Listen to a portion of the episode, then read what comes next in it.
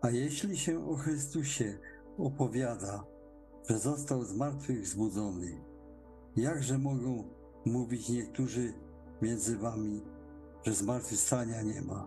Bo jeśli nie ma zmartwychwstania, to i Chrystus nie został wzbudzony. A jednak Chrystus został wzbudzony z martwych i jest pierwiastkiem tych, którzy zasnęli. Skoro bowiem przyszła przez człowieka śmierć, przez człowieka też przyszło zmartwychwstanie. Albowiem jak w Adamie wszyscy umierają, tak też w Chrystusie wszyscy zostaną ożywieni.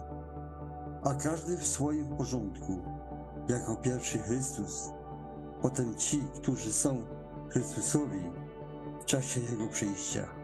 Potem nastanie koniec, gdy odda władzę królewską Bogu Ojcu, gdy zniszczy wszelką zwierzchność oraz wszelką władzę i moc, bo On musi królować, póki nie położy wszystkich nieprzyjaciół pod stopy swoje, a jako ostatni wróg zniszczona będzie śmierć.